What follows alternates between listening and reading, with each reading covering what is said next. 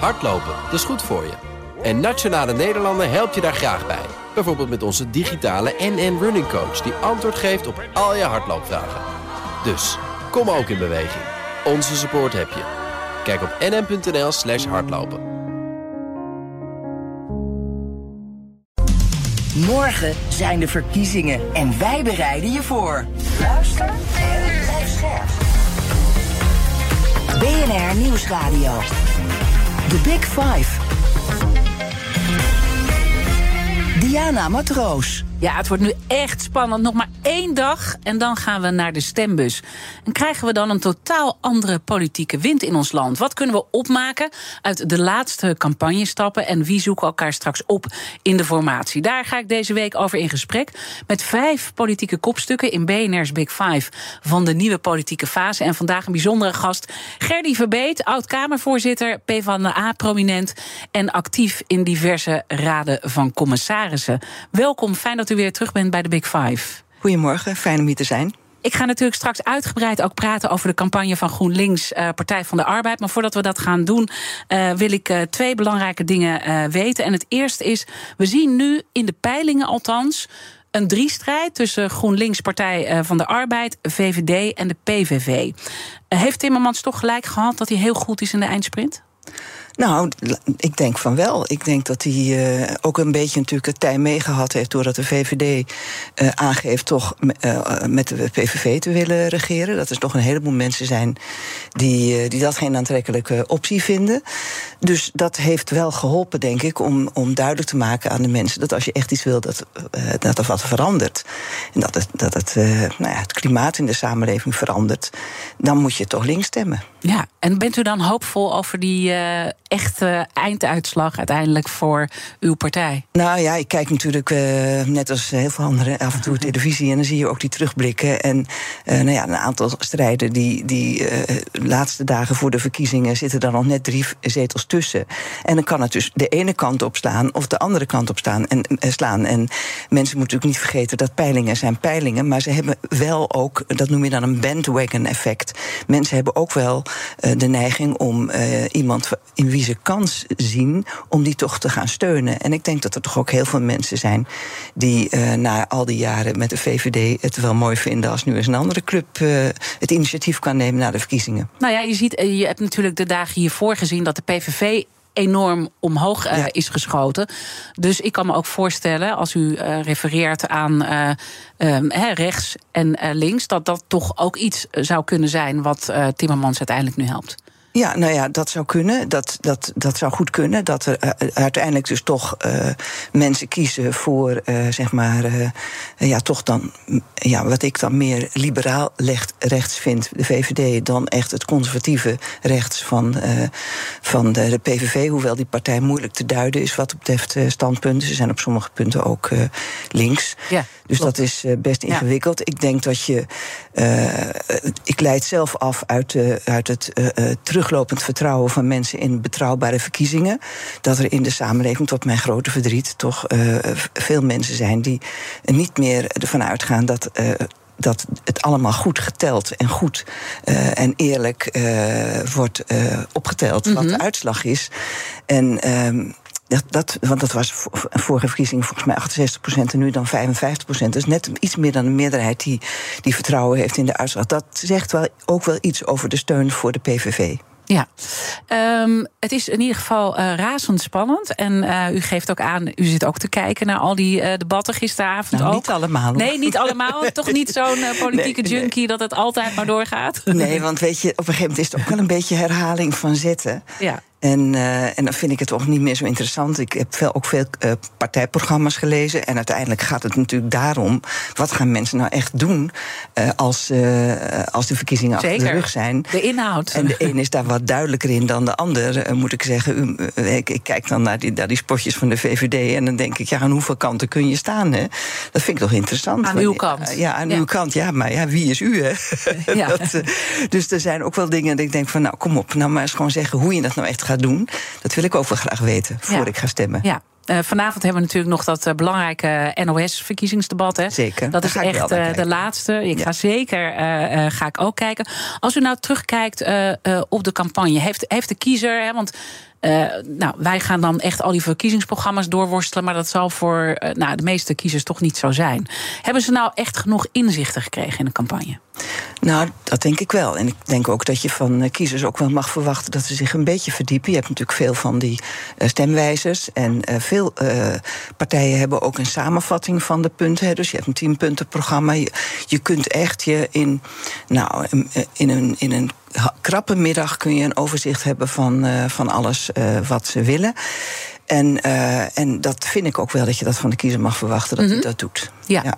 ja. Um, um, maar het blijft dus uh, toch heel spannend, want we hebben nog heel veel zwevende kiezers. Maar als Zeker. u nou terugkijkt uh, naar de campagne, wat vond u nou zelf het meest opvallende aan deze campagne?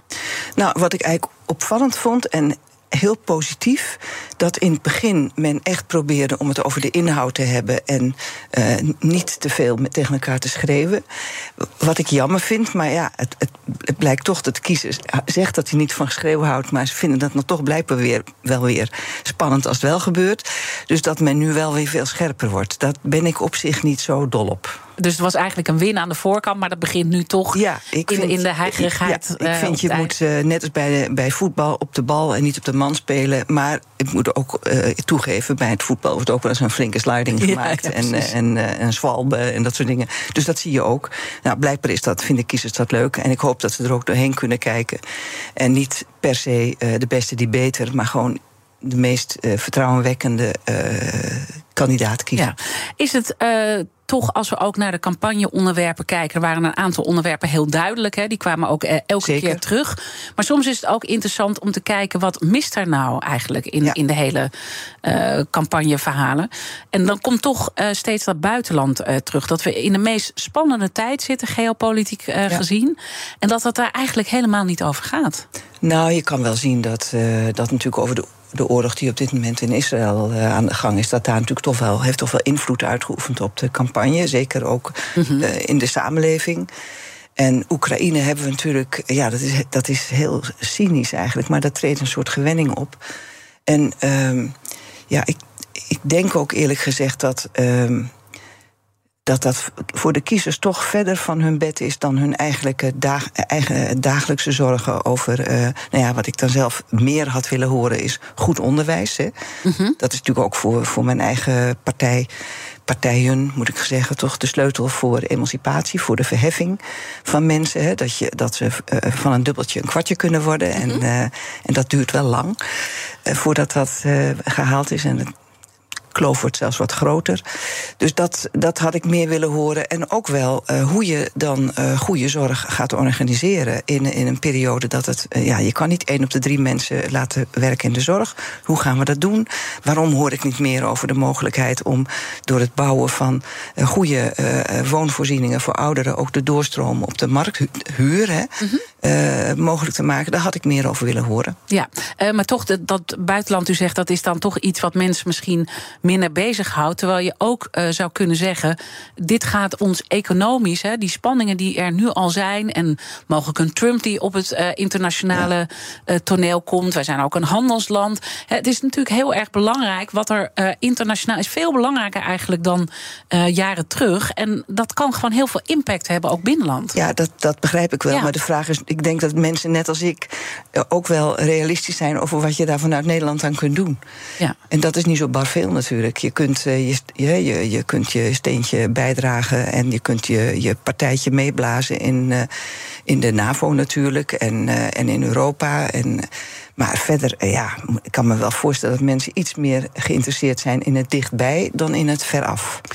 Dus u zegt dat heb ik zelf niet heel erg gemist in deze campagne. Ik kan daar, ik kan daar altijd over praten, maar ik denk dat het voor de, voor de kiezer belangrijker is dat ze concrete voorstellen krijgen hoe we het in Nederland gaan uh, aanpakken. Iets anders wat mij opviel is dat het toch in deze campagne heel erg ging van je bent of voor of tegen het bedrijfsleven. Dat dat toch een beetje zich uh, uitkristalliseert uh, in de partij, even los van punten als migratie en asiel. Hè. Dat was natuurlijk ook heel belangrijk in, in, in deze campagne. Maar die, die twee dingen tegenover elkaar. Dat je of voor de burger kiest of voor het bedrijfsleven. Is dat nou een verstandige keuze geweest? Want ze hebben elkaar hard nodig. Zeker, en het is dus heel onverstandig. En mijn moeder zei altijd: uh, het geld moet eerst verdiend. Ja. Dus dat, dat is ook, heeft, heeft u echt gelijk in. Ik vind het zelf wel meevallen. Kijk, in die, in die debatjes kun je dat niet precies uh, waarnemen. Maar uh, ik kan me de Abel Hertzberg-lezing herinneren van Frans Timmermans.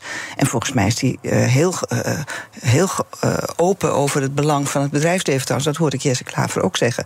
Het gaat er natuurlijk wel om wie moet uiteindelijk bijdragen aan, aan de kosten van al die zaken ja. die nu op ons afkomen.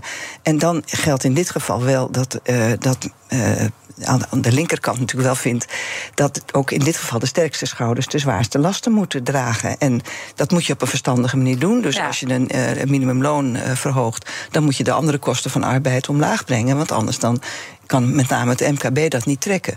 Maar ik heb zelf het idee dat, dat uh, als het stof wat is neergedaald, dat ook uh, Partij van de Arbeid GroenLinks daar heel verstandige opvattingen over hebben. En, en dus niet uh, de, de klacht die er toch is vanuit het bedrijfsleven van ons vestigingsklimaat, wordt gewoon steeds oninteressanter op deze manier. Er zijn al bedrijven die nu zitten te kijken: zullen we ons in Nederland vestigen of in de Verenigde Staten en dan kiezen voor de Verenigde Staten? Is dat niet een, een, een zorgelijke ontwikkeling? Ja, maar het gras aan de overkant is altijd groener.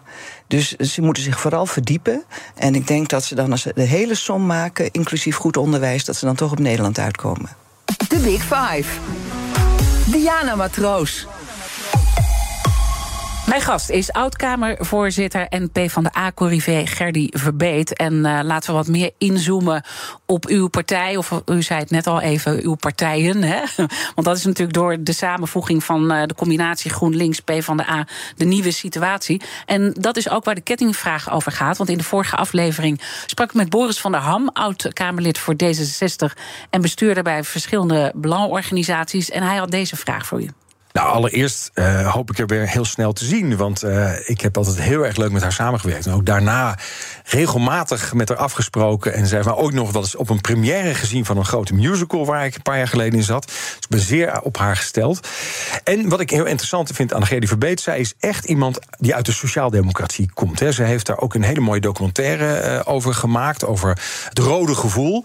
En nou, omdat ik haar toch wel, omdat die Partij van de Arbeid natuurlijk nou, samen is gegaan met GroenLinks, is dat misschien een beetje aan het verwateren. Dus ik wil haar eigenlijk vragen om haar meest favoriete sociaal-democratisch strijdlied. Uh, uh, misschien niet te zingen, maar wel te benoemen welk lied dat is. Want um, zij kent die traditie heel mooi, heel goed. En ik ben benieuwd welke, welke zij dan noemt, waar, waar zij um, een warm gevoel bij heeft. Nou, vind ik wel een hele aardige vraag uh, van Boris. Uh, dat is toch voor mij het morgenrood. Dat is een, uh, een heel bekend strijdlied. En in onze familie nog steeds uh, wordt dat gespeeld. ook straks als ik doodga op mijn begrafenis. Dat vind ik een, een hoopvol lied. Ik had wel gehoopt dat, uh, dat de strijd iets vlotter zou gaan. Hè. Dat duurt wel lang allemaal. Maar je moet wel hoop houden. Ik bedoel, en zeker voor een politicus, er is geen andere stand dan optimisme. En, uh, en ik hoop dat er, dat er uh, die hoop weer, dat heel veel mensen zullen, net als ik, zullen denken: wat is er nou aan om het in je eentje goed te hebben? Mm. En, uh, en dat je dan snapt dat je, nou ja, dat als jouw hele dure en met bijles uh, uh, gehaalde diploma eigenlijk anderen die veel minder kansen hebben, ook op de lange termijn minder kansen op de arbeidsmarkt geven. Mm -hmm. Dus goed onderwijs is voor mij toch nog steeds de sleutel van de sociaaldemocratie. En dat merk ik, want daar is een beetje plagerig natuurlijk, Boris. Hè, van ik, natuurlijk, ik was niet echt heel dol enthousiast over uh, de samenwerking. Heel veel jongeren, ook bij de Partij van de -hmm. Arbeid wel, samen met GroenLinks. En ik praat nu veel met uh, GroenLinksers, ook om ze te leren kennen. Afgelopen zondag nog met Laura Bromet.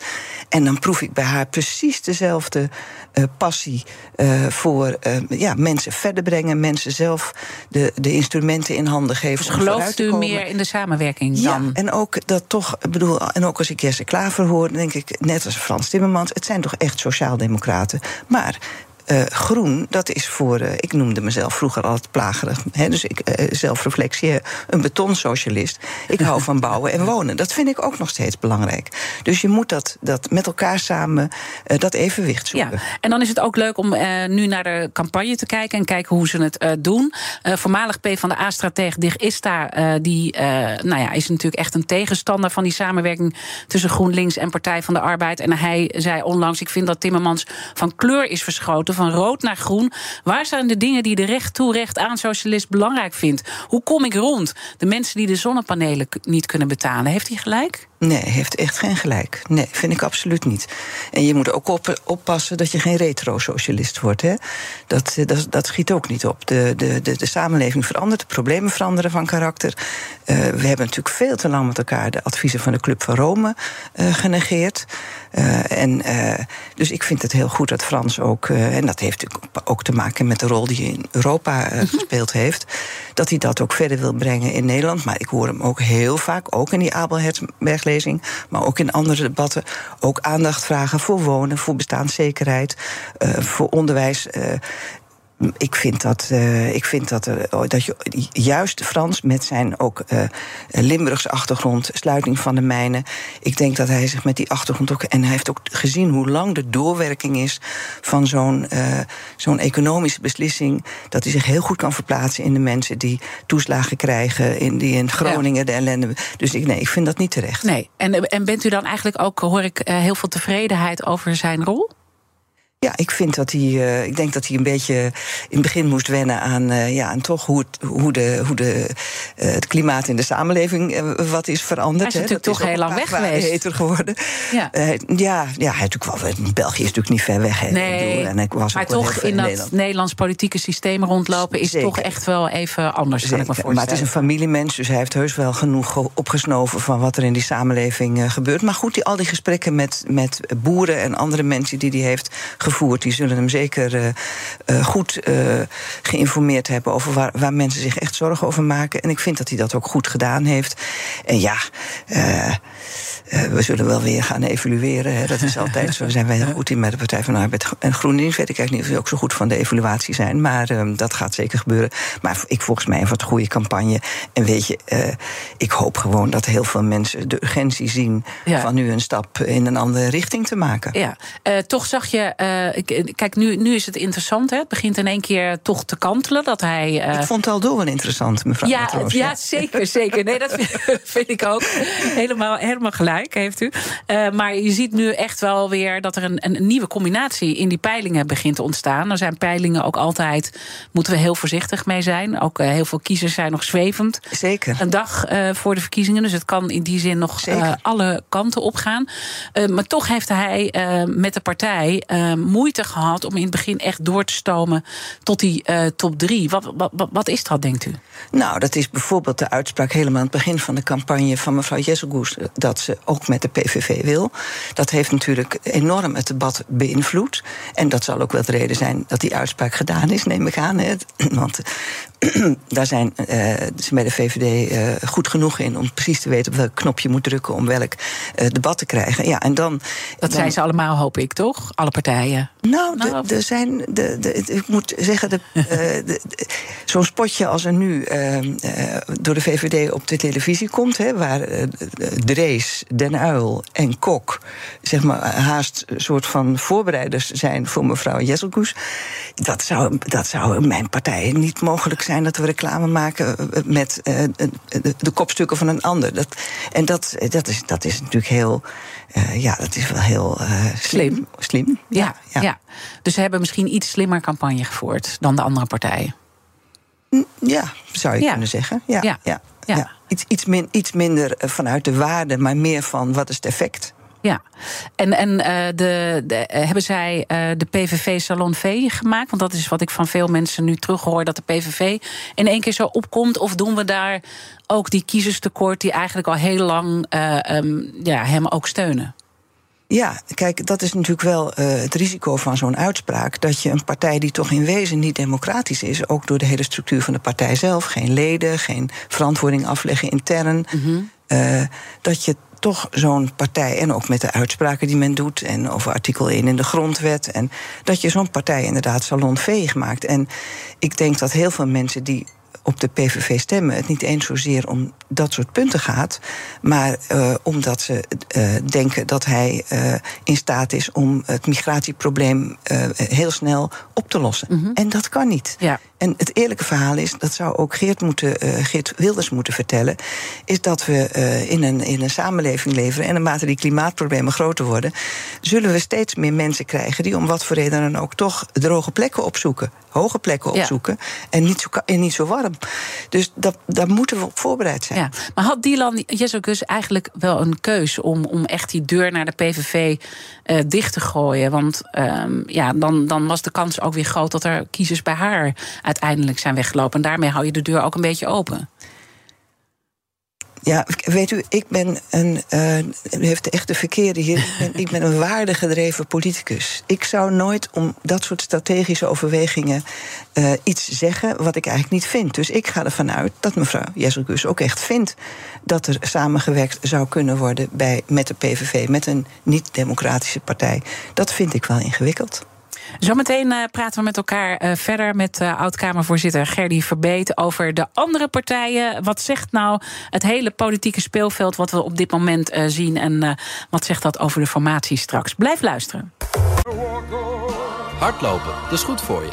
En Nationale Nederlanden helpt je daar graag bij. Bijvoorbeeld met onze digitale NN Running Coach die antwoord geeft op al je hardloopvragen.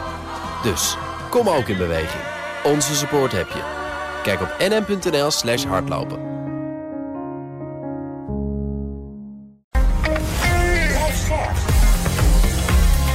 BNR Nieuwsradio.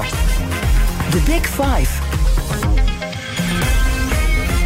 Diana Matroos.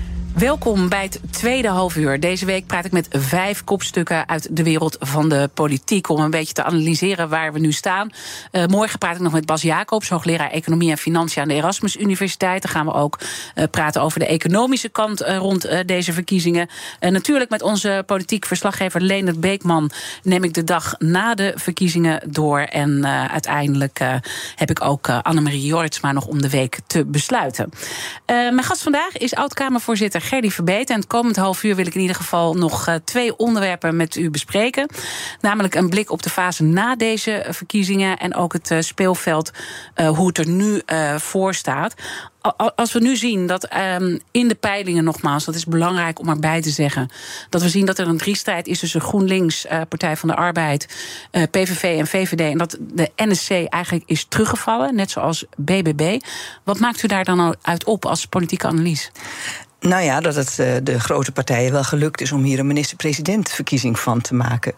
Daar ben ik dubbel over, want het gaat echt om Kamerverkiezingen. En je ziet hoe langer hoe meer dat mensen uh, aan het kabinet een grotere betekenis uh, toekennen dan aan de Tweede Kamer. Terwijl dat toch echt, de Staten-Generaal bepalen toch echt wat de regering wel en niet mag doen. Dus dat is hem eigenlijk dan nu, als je op de peilingen afgaat, dat heeft hem niet geholpen, die, die opstelling nee. van uh? Nee, terwijl ik vind dat hij daar, dat hij daar principieel echt gelijk in heeft de andere kant is uh, dat, uh, dat je kunt heel veel invloed hebben in de Kamer. Dat heb je gezien aan de Partij van de Dieren. Mm -hmm. Met maar twee dames, hè, zo zijn ze begonnen. Toen ik ja, Kamervoorzitter was, nou, er werd erg lacherig over gedaan, kan ik u zeggen. Mm -hmm. Maar die twee hebben hartstikke veel invloed gehad, ook op de programma's van andere partijen. En zeg maar, als je een inhoudelijk typeje bent zoals ik, dan, dan gaat het uiteindelijk gaat het daarom dat je in die samenleving een, iets gaat veranderen. En ik denk dat. Uh, dat uh, Pieter Omtzigt, waar ook zijn plek wordt, en uh, dat hij uh, een enorme betekenis heeft.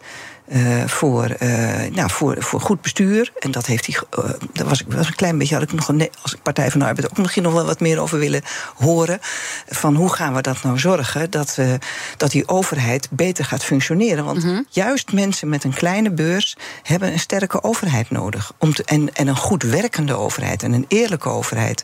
Die, die, die, nou ja, die zorgt dat, de, dat nou ja, met name de scholen in de meest kwetsbare gebieden. dat die de beste leraren krijgen. Nou, dat krijg je op dit moment niet voor elkaar. En ik denk dat Pieter uh, nou, echt de samenleving een, een, dienst bewijst door te hameren op goed bestuur. Ja, dus, dus eigenlijk zijn dat complimenten aan zijn adres. Overigens, die peilingen die zijn, hebben plaatsgevonden voordat dat buitenhof-interview was, waar ook Timmermans trouwens zat. En hij toch heeft aangegeven van onder voorwaarden uh, zou ik wel uh, premier willen worden. Dus nou, je weet nooit hoe dat natuurlijk weer uitpakt. Nee. Hè? Dat, dat blijft. Ja, dat gewoon, is ongewis. Het is ongewis. Je, je kunt er allerlei uh, analyses van maken, maar we weten het gewoon niet hoe dat op de kiezer. De ene zal zeggen, had hij eerder moeten zeggen, de ander zal zeggen, hij wijfelt. Weet je.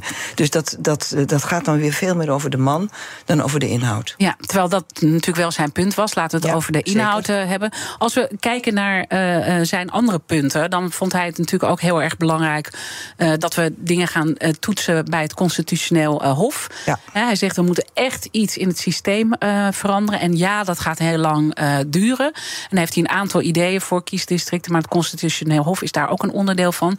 Vindt u dat een, een, een goed idee van hem? Nou, weet je, ik ben daar een beetje dubbel over in dit geval. Omdat het heel lang duurt voordat je het hebt. Dat heeft hij uh, uh, ook aangegeven. Mm -hmm. dat, dat is een grondwetwijziging dus dat, uh, en een stelselwijziging duurt altijd lang. Districtenstelsel, dat zou sneller kunnen. Dat, vind, dat zou ik een heel goed voorstel vinden. Want dan heb je ook een sterkere binding met de kiezer. Wat ik eigenlijk het mooiste voorstel vind, is dat hij zegt ook in de Kamer. En dat gaat wel heel snel, dat kan de Kamer zelf doen. Zou een commissie moeten doen moeten komen die echt uh, ieder voorstel van de regering toetst op, op de grondwettelijkheid ervan. Mm -hmm. En, en dat advies van die commissie, die dus bestaat uit uh, Kamerleden, dat vind ik eigenlijk een hele mooie en volgens mij zou het ook een heel goed werkende oplossing kunnen zijn voor het feit dat, uh, dat ook mij opvalt dat in, in grote debatten steeds minder de vraag gesteld wordt. Uh, waarom bemoeit de overheid zich mee? Waarom hebben we hier eigenlijk een rol? En dat kan je altijd afleiden uit onze grondwet. De grondwet zegt dat de overheid moet zorgen voor woonruimte, voor bestaanszekerheid, voor veiligheid. Zowel dus dat moet veel meer geleefd worden, die grondwet. Juist. Dat dat echt gevoeld wordt waar Juist. die grondwet uh, voor staat. En, en, en dat. Um, ja, dat, dat los je ook niet allemaal op met systemen natuurlijk. Nee, dat zit nee. ook een beetje in, in de grondhouding. Ja, ik heb, ik heb in, dat, in een stuk in uh, Trouw uh, een paar maanden geleden samen met mevrouw De Waal. Uh, ja, ik heb het gelezen. Gezegd, ja, ik zou eigenlijk aan iedere partij willen vragen hoe verhoudt zich tot de grondwet? laat dat, begin vaker je redeneringen met wat, waarom je dit doet en met waarom je vindt dat iedere verandering is voor de burger ongemak. Hè? Zelfs een verandering ten goede brengt altijd praktische bezwaren voor mensen met zich mee.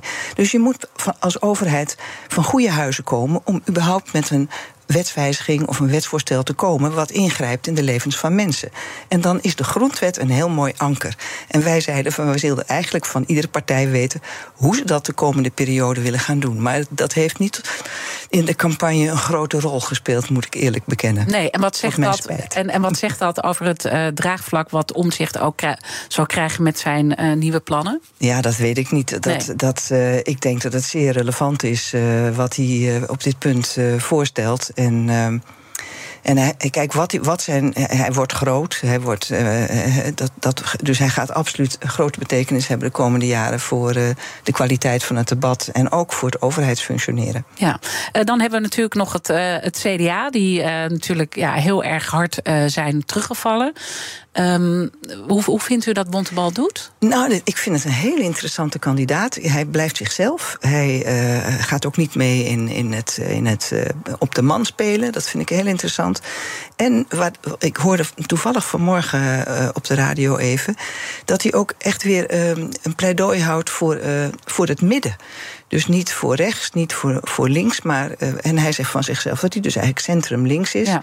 Hij, hij, hij hij typeert zijn partij heel mooi. Van wel natuurlijk christelijk geïnspireerd, maar niet uh, uh, op de manier zoals de SGP en, en de ChristenUnie.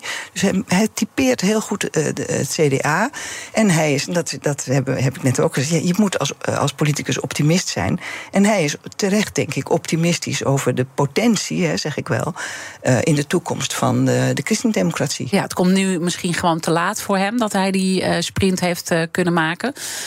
Um, maar dat, dat midden, hè, dat is wel interessant. Want het leek aan het begin uh, in de aanloop van de verkiezingen veel meer of op het midden zouden uitkomen. Terwijl nu toch een beetje in klassiek links-rechts lijkt uit te vallen. Ja, dat, dat is zo. Maar aan de andere kant, ehm, eh, uiteindelijk moet je met elkaar samen. Mhm. En dan zal er toch weer een compromis eh, gemaakt moeten worden. En, eh, en dat, is dat, dat vond ik echt heel vervelend, dat het dan compromissen waterig genoemd worden. Nederland heeft een cultuur van plooien en schikken. En dat moet je vieren. Bedoel, wij, wij- en het, en ik, ik vind soms de hardheid eh, te, eh, te groot worden. Terwijl je op dit kleine stukje gro- grond kun je niet ruzie maken met elkaar verder. En je ziet in landen waar ze met twee partijen hebben, dat je iedere keer van die grote bewegingen ziet. Dan gaan we gaan onder Trump gaan we de ene kant op, onder Biden gaan we de andere kant op, onder Sunak gaan we de ene, onder eh, een, een, hopelijk binnenkort weer eens een sociaaldemocraat weer in Groot-Brittannië de andere. Dat is voor een samenleving, ik zei het net, mensen houden niet van enorme veranderingen in hun dagelijks leven. Is helemaal niet zo positief. Ik denk dat de kracht van de Scandinavische landen zit in langjarig dezelfde, eh, op hoofdlijnen toch hetzelfde beleid. En dat vind ik dan wel interessant, dat in de Scandinavische landen dat heel vaak door middel van een minderheidskabinet eh, wordt eh, bereikt. En dat is ook een punt wat eh Omtzigt steeds blijft herhalen. Van, ik, ik geloof wel in, in zo'n minderheidskabinet. En dat vindt u dus ook een interessante optie. Ik vind het een interessante optie. Ik heb dat twaalf jaar geleden al gezegd. Ik moest daar toen aan de Kamer een brief over schrijven, want ik mocht dat als voorzitter niet vinden. Maar het gaat mij om dat de mensen een, een, een verhaal horen, een samenhangend verhaal horen van de regering. En eh, soms eh, moet je accepteren dat je dat niet kunt voor elkaar krijgen met heel veel partijen tegelijk. En dan eh, is het helemaal niet, niet verkeerd om op onderwerpen, net als dat toen met het lenteakkoord gebeurde, steun bij oppositiepartijen. eh, alleen je moet natuurlijk wel zorgen, twee dingen, dat je niet bij het eerste debat door de Kamer wordt weggestuurd. En het tweede is, de Kamer moet gaan over nieuwe verkiezingen en niet de regering, want dan heb je een te wankel bestuur. Ja, want wat, tegelijkertijd zijn er ook eh, nou ja, mensen sceptisch over. Die zeggen van dit gaat ten koste van de slagkracht. En we hebben zulke grote vraagstukken.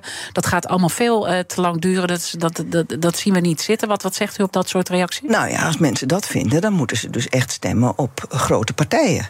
En, en dat is, dus heeft de kiezer geheel in eigen hand. Ja. En dat, en dat gebeurt, dat is wel bijzonder nu aan de verkiezingen, is dat Ja. dat niet gebeurt. Het is niet één, tenminste vooralsnog, we moeten allemaal slagen om de arm houden. Maar er is niet één grote die eruit Nee, springt. dus als je echt wil dat er, dat er eh, een slagkracht is, ja, dan helpt het niet als je als kiezer twintig partijen in, eh, in de benen helpt. Nee. Hardlopen, dat is goed voor je. En Nationale Nederlanden helpt je daar graag bij. Bijvoorbeeld met onze digitale NN Running Coach... die antwoord geeft op al je hardloopvragen. Dus, kom ook in beweging. Onze support heb je. Kijk op nn.nl slash hardlopen. Yes. BNR Nieuwsradio. The Big Five. Diana Matroos. Je luistert naar BNR's Big Five van de nieuwe politieke fase. Deze week zal ik besluiten met Annemarie Jorritsma, oud-VVD-fractievoorzitter in de Eerste Kamer. En dan praat ik met haar natuurlijk over de verkiezingsuitslagen, want dat weten we dan eh, intussen. Dat weten we vandaag nog niet als ik eh, praat met eh, mijn gast, oud-Kamervoorzitter Gerdy Verbeet. Want we praten een dag voor de verkiezingen met elkaar. Belangrijk om dat ook voor de herhalingen maar eventjes eh, erbij eh, te zeggen. Ehm, we hebben eh, de kettingvraag altijd in deze uitzending. En u heeft hem net al beantwoord. Maar morgen heb ik weer een mooie gast. Dat is Bas Jacobs, hoogleraar Economie en Financiën aan de Erasmus Universiteit. Wat zou u hem willen vragen? Nou, ik, je hoort steeds dat er een bedrag van 17 miljard te bezuinigen staat. Dus ik zou aan hem willen vragen: ten eerste, is dat nou een reëel bedrag? Of komt, komen er nog meer eh, onverwachte miljarden uit de kast hè, die we moeten. eh, eh, bezuinigen. En vindt hij dat bezuinigingen in, in de huidige economie, hè, gezien de trend en, en, toch een twee kwartalen achter elkaar een lichte recessie, is dat nou eigenlijk verantwoord om dat de komende jaren te gaan doen? Mooie vraag, die ga ik hem eh, zeker stellen. En u refereert natuurlijk aan de waarschuwing van die topambtenaren. Hè, een paar maanden geleden dat echt de overheidsfinanciën eh, ontsporen als daar geen eh, aandacht voor is. Eh, als, we, als we nu toch een beetje met, met alle slagen om de arm eh vooruitblikken.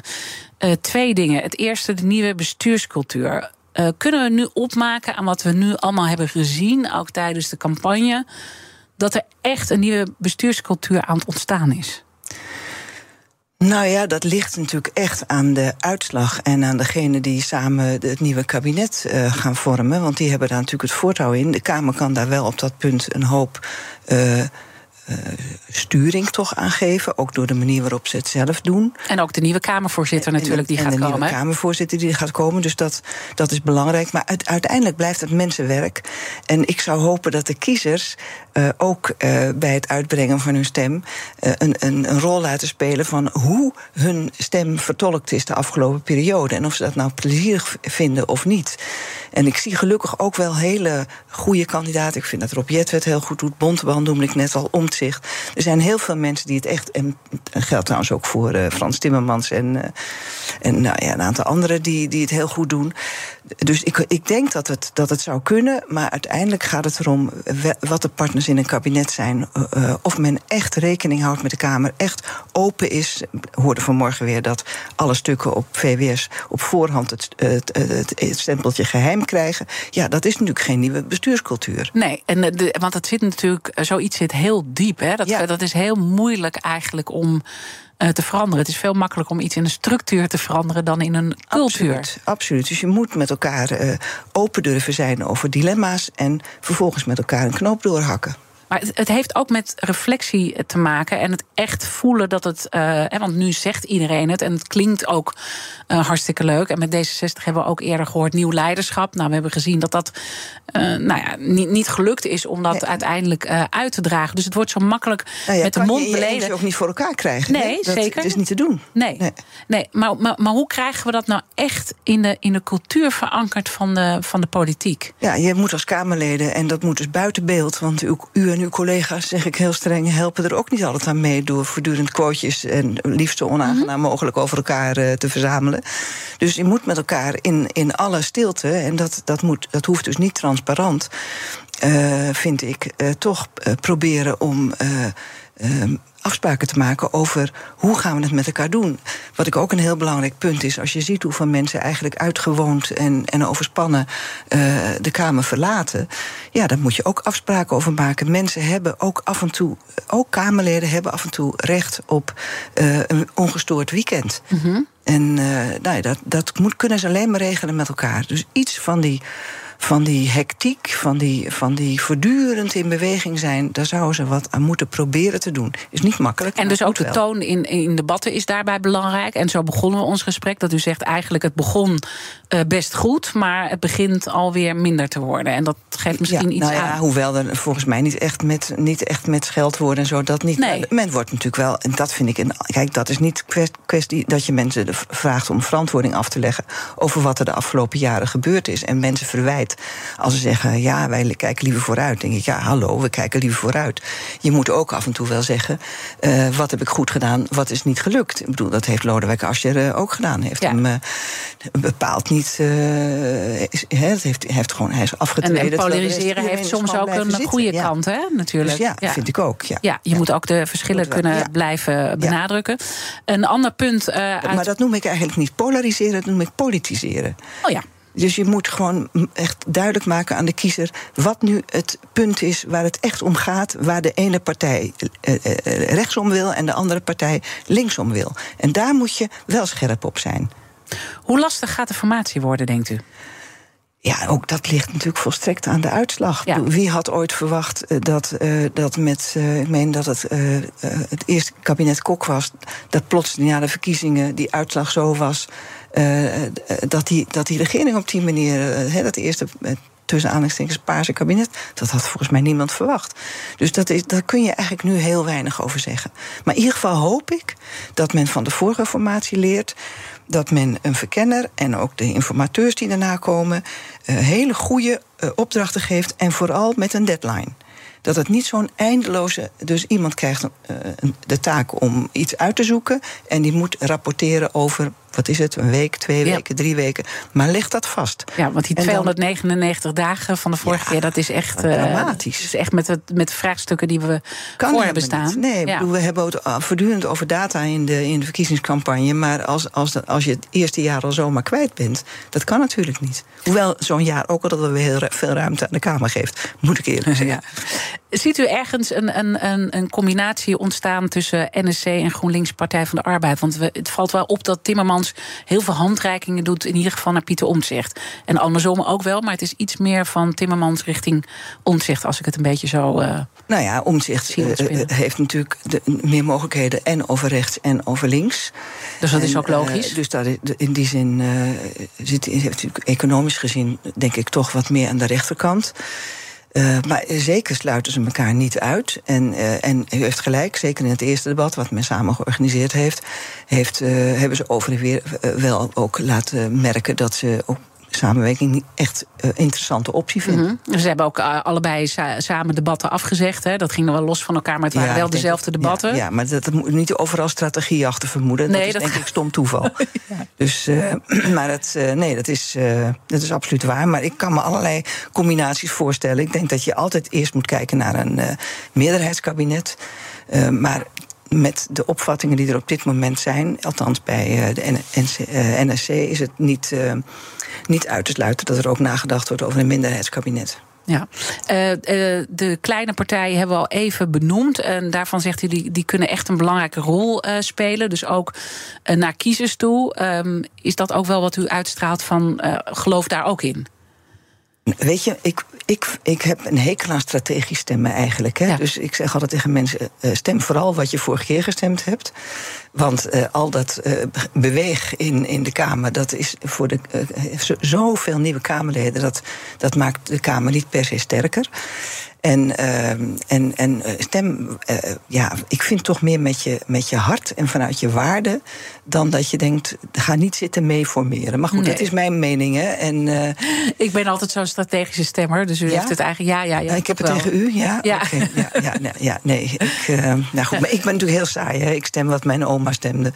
En mijn groot. En nee, maar ik vind daar ook wel wat voor te zeggen. Want ik, ik zit me dat ook steeds af te vragen. Moet ik niet gewoon doen waar ik gewoon in, in waar je het diepste, ligt. waar, hè, waar je hart ligt. Ja. Terwijl je ook uh, weet dat we in een coalitieland leven. En dat, dat, dat het natuurlijk ook gaat van welke combinaties uh, wil je dan echt een kans ja. geven. En, nou, dat zou misschien nog wel vaker tegen mensen gezegd moeten worden. Dat dingen die politici beloven natuurlijk alleen maar kunnen. En politici denken dat mensen dat allemaal weten. Maar toch uh, worden ze wel vaak teleurgesteld als ze denken van... hij beloofde dit in de campagne, ja. Maar hij kreeg helaas geen meerderheid, of zij. Mm -hmm. En dan kan je dat dus niet waarmaken. Heb je altijd anderen nodig. En dat moet misschien nog wel vaker tegen mensen gezegd worden. En dat zou, zou uw collega's ook in de vraagstelling kunnen doen... van wat gaat u doen als u de meerderheid heeft. He, en dat zijn, dan geef je kiezers dus ook aan van, oh ja, en daar kunnen zij dus wat aan doen. Ja, in de, ik, ik heb hem genoteerd. Ja, ja. ja, precies. Um, bent u er morgen bij, bij GroenLinks uh, Partij van de Arbeid? Nee, nee, deze twee oude sociaaldemocraten, mijn man en ik, gaan lekker op de bank zitten kijken naar de uitslag. Nee, dat vind ik echt, uh, dat, dat, dat, dat heb ik niet meer nodig. Uh, Nee? Ik ga of heel blij of heel verdrietig zijn. En, uh, en dat doe ik lekker in mijn eentje. En dan, en dan uh, zit u beiden ja. s'avonds thuis. Moet ik me even de sfeer voorstellen? Ja, op de, ja samen op de bank met een te groot scherm tv. En dan heb je toch het gevoel dat je er helemaal bij bent. En dan uh, hopelijk juichen na afloop van de. Juichen ja. en, en, uh, en balen. en, uh, en het duurt natuurlijk lang. En dan, en dan ga je naar bed. En dat hebben we ook wel eens meegemaakt. Dan sta je met een heel andere uitslag op dan, dan waarmee je naar bed ging. Dat zijn allemaal mogelijk. Dus het worden spannende dagen. Ik heb morgen eigenlijk alleen maar interesse in wat er in die stemhokjes gebeurt. En wat ik leuk vind, is dat er toch ook in Amsterdam en ook een heleboel andere gemeenten meer mogelijkheden zijn voor mensen met een beperking om te stemmen. En dat, uh, dat, ik hoop dat dat dit jaar nou, met minder klachten gaat dan, uh, dan in het voorjaar. We gaan het uh, allemaal zien hoe dat uh, uitpakt. En ook natuurlijk wat de uitslag uh, gaat zijn. Ontzettend leuk dat u weer te gast wilde zijn. Gerdy Verbeet, oud-Kamervoorzitter. En P van de A-prominent, maar nu dus behorend bij die twee partijen samen. Zeker. Ja. natuurlijk zijn alle afleveringen van de Big Five zoals altijd terug te luisteren. ga naar gewoon je favoriete podcast-app. Daar vind je het ook allemaal terug. Maar het allerbelangrijkste is, ik zeg het altijd... blijf live op deze zender. Zometeen Thomas van Zijl met Zaken doen. Ik wens je een mooie dag. Hardlopen, dat is goed voor je. En Nationale Nederlanden helpt je daar graag bij. Bijvoorbeeld met onze digitale NN Running Coach... die antwoord geeft op al je hardloopvragen. Dus, kom ook in beweging. Onze support heb je. Kijk op nn.nl slash hardlopen.